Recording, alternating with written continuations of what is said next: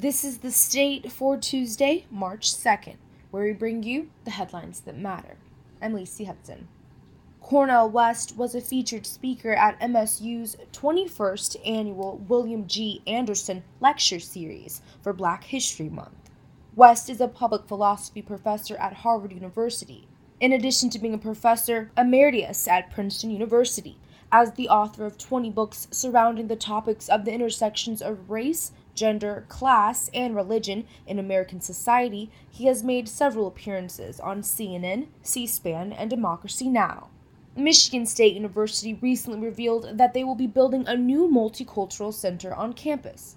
Those involved with the project have the goal of providing a space for students with diverse backgrounds to use the space for events, meeting locations, a place to study, or for self reflection.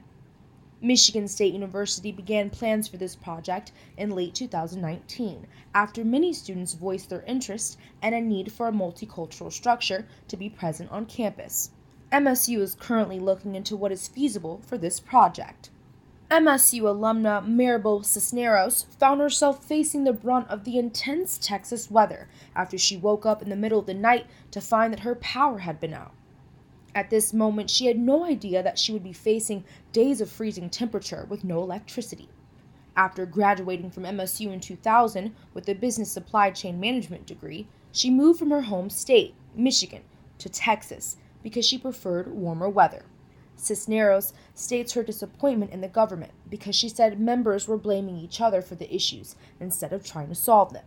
They didn't prepare us. Texas is not prepared, Cisneros said.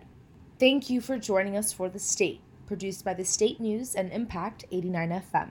You can find us online at statenews.com and impact89fm.org. We'll be back tomorrow with more.